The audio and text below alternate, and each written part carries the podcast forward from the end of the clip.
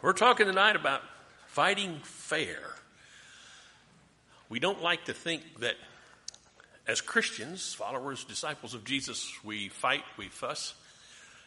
But it is a reality. It's part of our lives. Sometimes we do it in uh, relationships with friends, neighbors, members of the church. Sometimes, occasionally, you even hear about somebody who's married having a fight. I don't know where that comes from, but I guess it happens. So,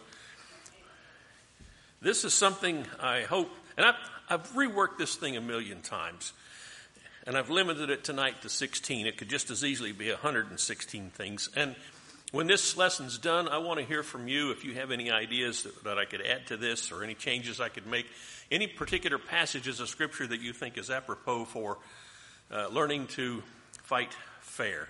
So, number one, some of these we'll look at the passages, some of them we won't. Just depends. I want you to remember that Jesus said, Blessed are the peacemakers. There you go. You're hot onto it. And not, Blessed are the argument winners. That's from the Sermon on the Mount. And that perhaps is one of our problems. We think of arguments as something to either win or lose. That is not the way to think about a situation that arises where you might be having an argument. It's just a problem that needs to be resolved. There's no winner, there's no loser unless you think of it in those terms. Number two, resolve the issue as quickly as possible. From Ephesians chapter 4, verse 26, I think that's the text that says, Do not let the sun go down on your wrath. Stay up all night and fight.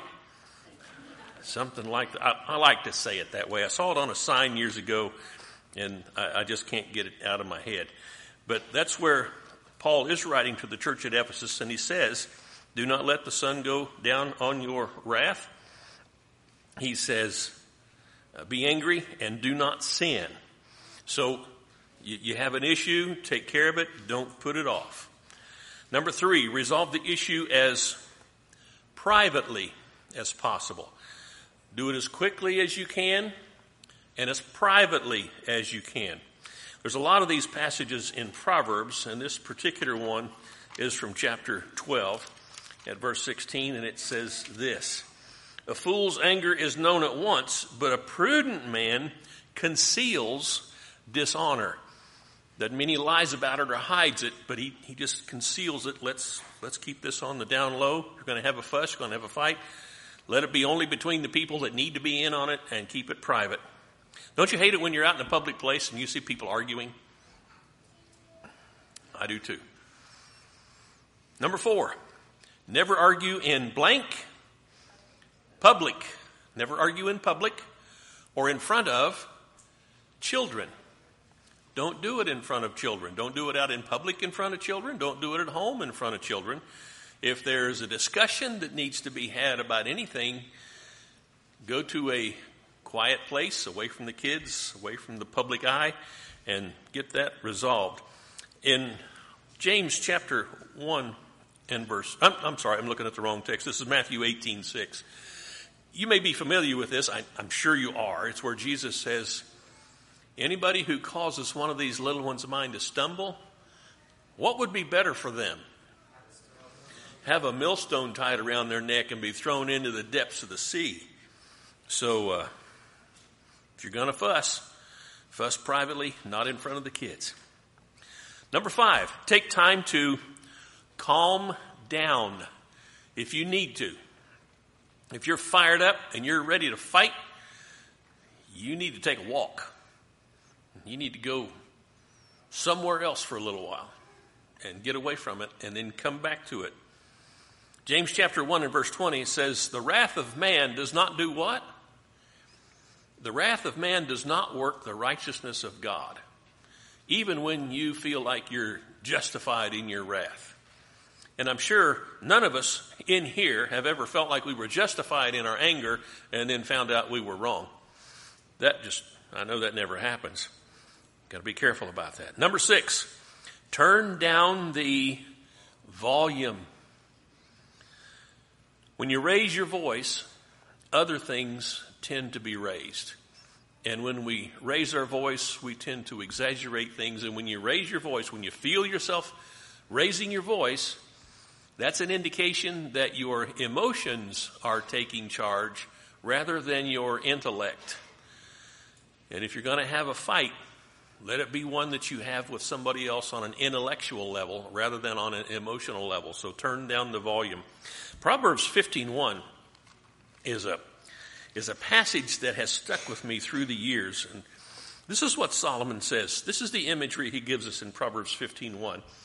A gentle answer turns away wrath, but a harsh word stirs up anger. A gentle answer does what?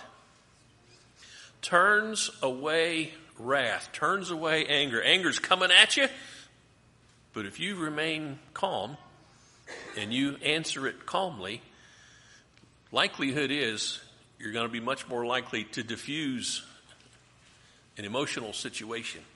This other text with it, this is one of the few that has two. It might be the only one that has two. And in chapter 25, verse 15, Solomon really gives us a picture of the power of a soft answer. He says, By forbearance, a ruler may be persuaded, and a soft tongue breaks the bone. A soft tongue breaks the bone. That tells us Solomon is telling us through the Holy Spirit's inspiration to answer softly when you know you're right has power in it. You're not trying to break anybody's bones. That's not the point. you might feel like that sometimes. But you're trying to get the problem resolved, and there is power in a soft response, a soft answer. So turn down the volume. Number seven, name calling or foul language just make things worse. There in Proverbs again, chapter 12. A lot of these are, are close together. And I, I highly recommend, I do this a lot. Read through Proverbs on a regular basis, especially young people, which I realize a, a lot of those are probably exhausted home in bed right now, but read through Proverbs on a regular basis because there's just some really good stuff in there to help you get, be guided through life. Proverbs 12:18 says this, there is one who speaks rashly like the thrusts of a sword, but the tongue of the wise brings healing. So, name calling or foul language does make things worse, as if you were to stab somebody. That's what Solomon's talking about here. But once again, soft response, tongue of the wise, brings healing. The very opposite. Number eight, identify and address the blank. Identify and address the problem. If you're fighting, if you're upset, there's a problem somewhere, at least a perceived problem. That, that's great, isn't it? When you when you think there's trouble and you start researching it and looking into it, and you find it's not really a problem. Just you thought something was a certain way, but that's that's the thing. There's a problem. A person is not a problem. Remind yourself of that because probably all of us have one or two people in mind that would easily fit the description of a problem person. But the problem is behavior. That's the next blank. A person is not a problem, but behavior often is. It's what people say, it's what they do. And I know you're sometimes tempted uh, to say, something about someone else. As you're you're a problem person. Well it's not them. It's a behavior. And you can address that behavior. Don't call someone stupid. Don't call someone an idiot but if they're doing something that in your mind is stupid or idiotic address that behavior and say, when, when you do this, it makes me feel like this. Let them know it's not them, it's what they do. And it's much easier to, to work something like that out if the person doesn't think your issue is with them, but rather with a behavior. Because we all do things, well, you all do things that irritate people. Not me. Yeah, right. And that's the way we like to think of it. But if I do something that irritates somebody, and they let me know about it respectfully and in love, I, I can make some changes. It's pretty easy to do. But if I'm attacked, what do you what do you do when you're attacked? You go on defense mode, and you're not thinking about making corrections in your behavior. You're just thinking about defending yourself against somebody else, and that is not what these situations are about. So, Proverbs 10, 11 and 12. The mouth of the righteous is a fountain of life, but the mouth of the wicked conceals violence. Hatred stirs up strife, but love covers all transgressions. So many passages. I mean, when I thought about these things, every single one of them very quickly lent themselves to uh, application of Scripture. And this is a text that I think goes with this point very well. Do not exaggerate the facts. Number nine. Do not exaggerate the facts. When we use words like always or never, you always do this, you never do that, you always say this, you're exaggerating, and it doesn't help things. And when we exaggerate, we're playing fast and loose with the truth. And when we play fast and loose with the truth, whoever we're having the discussion with is not likely to trust us in things we say if they know we are exaggerating facts. So don't, don't exaggerate. State things the way they are. You can even say something like, It seems to me that this is what's happening here. What do you think about that? Tell them what you're, what you're feeling. I know, uh, as a guy, I don't like to talk about my feelings, but sometimes it helps in a situation like this to say, this, this is what it feels like to me when you say that. This is what it feels like to me when you do that. And you're not making any accusation of them. You're saying, this is how I feel when that happens. And you're not telling them that they're, well, you're not being ugly and hateful. You're just saying this is the way it is. And you're not exaggerating anything because you know how you feel when that happens. Proverbs 12, 17. He who speaks truth tells what is right but a false witness, deceit. And anytime we exaggerate, we're, we're being false. Where are we here? Number 11. Oh, this is a good one. Oh, 10? I didn't like that one, so we're going to skip over 10, I, I missed 10. Go back to 10. This is a good one too. Stay on the subject. Yes. When you're, when you're talking about something that's an issue, stay on the subject and address one problem at a time. Because what happens if this is somebody that you relate to often, you may have the opportunity to say, "This is just like last time when you did so and so and this." And what about the? What about you when you when you do this over here? And you do, no, no, no. Let's talk about what happened this time. Let's resolve that, and then if there's something else, we can go talk about that later. But right now, stay on this subject. Something has happened, something's been said, something is perceived that needs to be resolved. Stay on that until you get that worked out. 1 Corinthians chapter 14, and you might go to this and think, well, that's, Marty, that's a passage all about worship. Well, what better place to apply the principles of worship than in working out uh, resolutions to problems between people? But here, talking about worship, Paul writes this to the church at Corinth in 1 Corinthians chapter 14, verse 33. He says, For God is not a God of confusion, but of peace, as in all the churches of the saints. God is not an author of confusion, He's a God of peace. And He wants to bring peace. And sometimes peace is in our hands if we'll just behave the way we should we can bring about peace in relationships just by applying some of the principles that he's teaching us that we're looking at tonight. So, stay on the subject. Don't get scattered off into something else that brings confusion. And discuss that one thing until it's resolved. And then you can move on to something else, one problem at a time. And then verse 40, right there in the same chapter. All things must be done properly and in an orderly manner. Now, in the context, he's talking about worship. When you get together for worship, don't be doing a bunch of crazy stuff.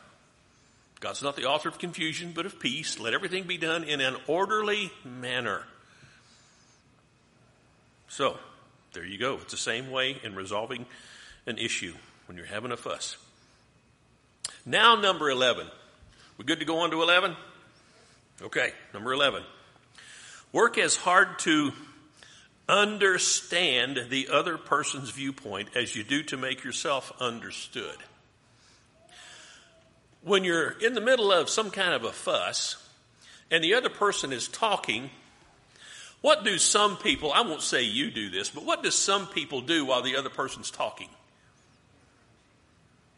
You're formulating a response. That's a dumb thing to do.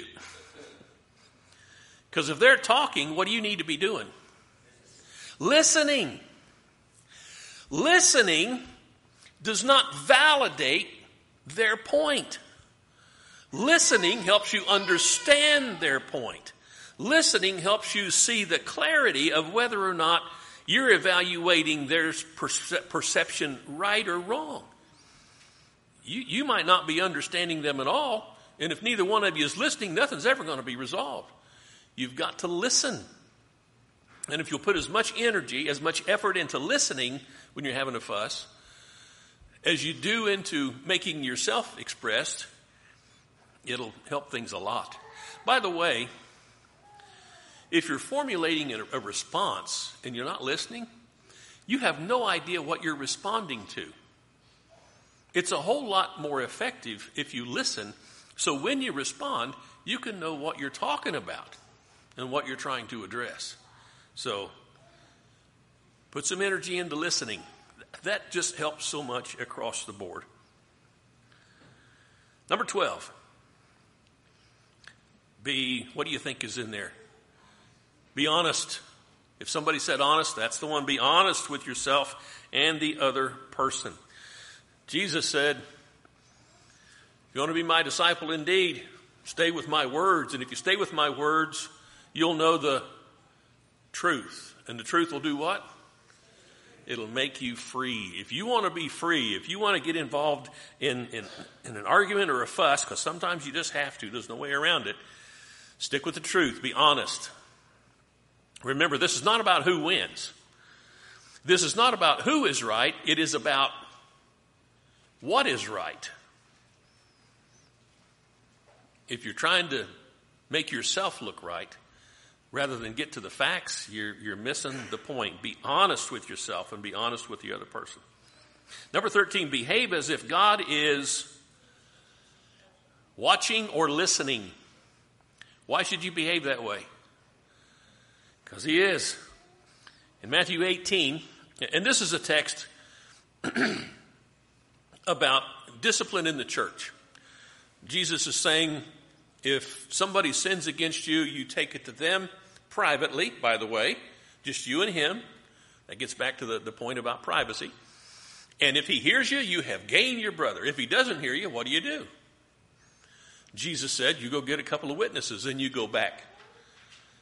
And then if it's not resolved, what do you do? You take it to the church. And if they don't hear the church, he says, let them be to you like a publican and a sinner, not a Republican or a Democrat, well, maybe that's a good analogy, though. Because you couldn't say independent, because all the independents are really nice people, don't you know? Let him be to you as a, as a heathen or a tax collector. And then Jesus says this Where two or three are gathered together in my name, what's he say? There I am in your midst. He's talking about discipline in the church. And he says, when you have to discipline someone in the church, I want you to rest assured I'm going to be with you. And that's what arguing is. You're trying to bring, bring about some, some discipline to a way of thinking that is right and to a way of behavior that's right. And I believe when we're trying to work something out with someone else that we're at odds with, I think Jesus is there. He wants peace. He wants us to practice peace. He says that the peacemakers are blessed because they are what? They're going to be called the children of God. And if that's what you're doing, He's, he's going to be there. All right, number 14. Absolutely refuse to take anything personally. Just don't do it. If you refuse to be offended, that's what's wrong in our culture today. Everybody's offended at everything. You got a plastic straw. How dare you ruin our environment? You plastic straw people. Yeah. People are just offended, and, and it's crazy. It's nuts. If, if you and I will refuse to be offended, it not only helps us in our relationships, but it brings you a lot more peace in life. It's just the way it works. Refuse to be offended. Now, I didn't put a scripture there. What did I put? You read through the Gospels. Jesus is He's confronted and contradicted and demeaned and defamed and lied about on almost every page of the Gospels where he's interacting with people. And he never seems to get upset or take anything personally. When it mentions anger, what was he angry about? He was angry about self righteousness, not his own, but others, and he was trying to straighten them out. He did not seem to take things personally at all. And if he didn't, probably pretty good practice for us. Number 15. This is from 1 Corinthians 13 5, so that might be a clue if you're familiar with that passage. Do not blank blank. Do not keep score.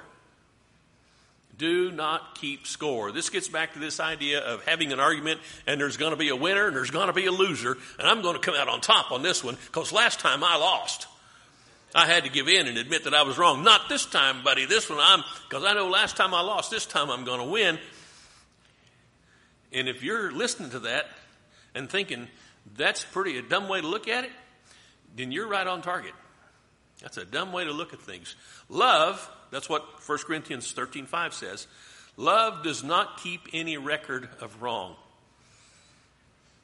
If there's a fuss, don't worry about how the last one turned out. If there's something to fuss over, worry about getting this one resolved according to what's right.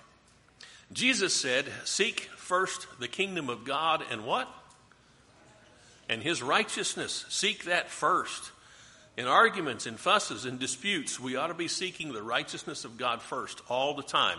And if that's what we are doing at heart, I fully believe God will bless that all the time. Number 16, always show respect for the other person. Because it, it's so easy to use talking down to somebody as a weapon. Oh, you just think you're right all the time. And it's not even the words, it's, it's the inflection, it's the way you say things. Don't do that. Just, just don't do that. Show respect to one another all the time. And that will make a huge difference in, in, in your ability to get things worked out. Because the less emotion you have involved, the more passionate you are about truth, about understanding, about fairness, about listening, the more passion you have for all the things that are right, the less passion you have to feel about the wrong things. I want to hear from you. If you've got some tips for fighting that you think would would be good added to this lesson, well, we could probably do this for three or four hours. Just fill in blanks all night long, don't you think? Well, this is a lesson tonight.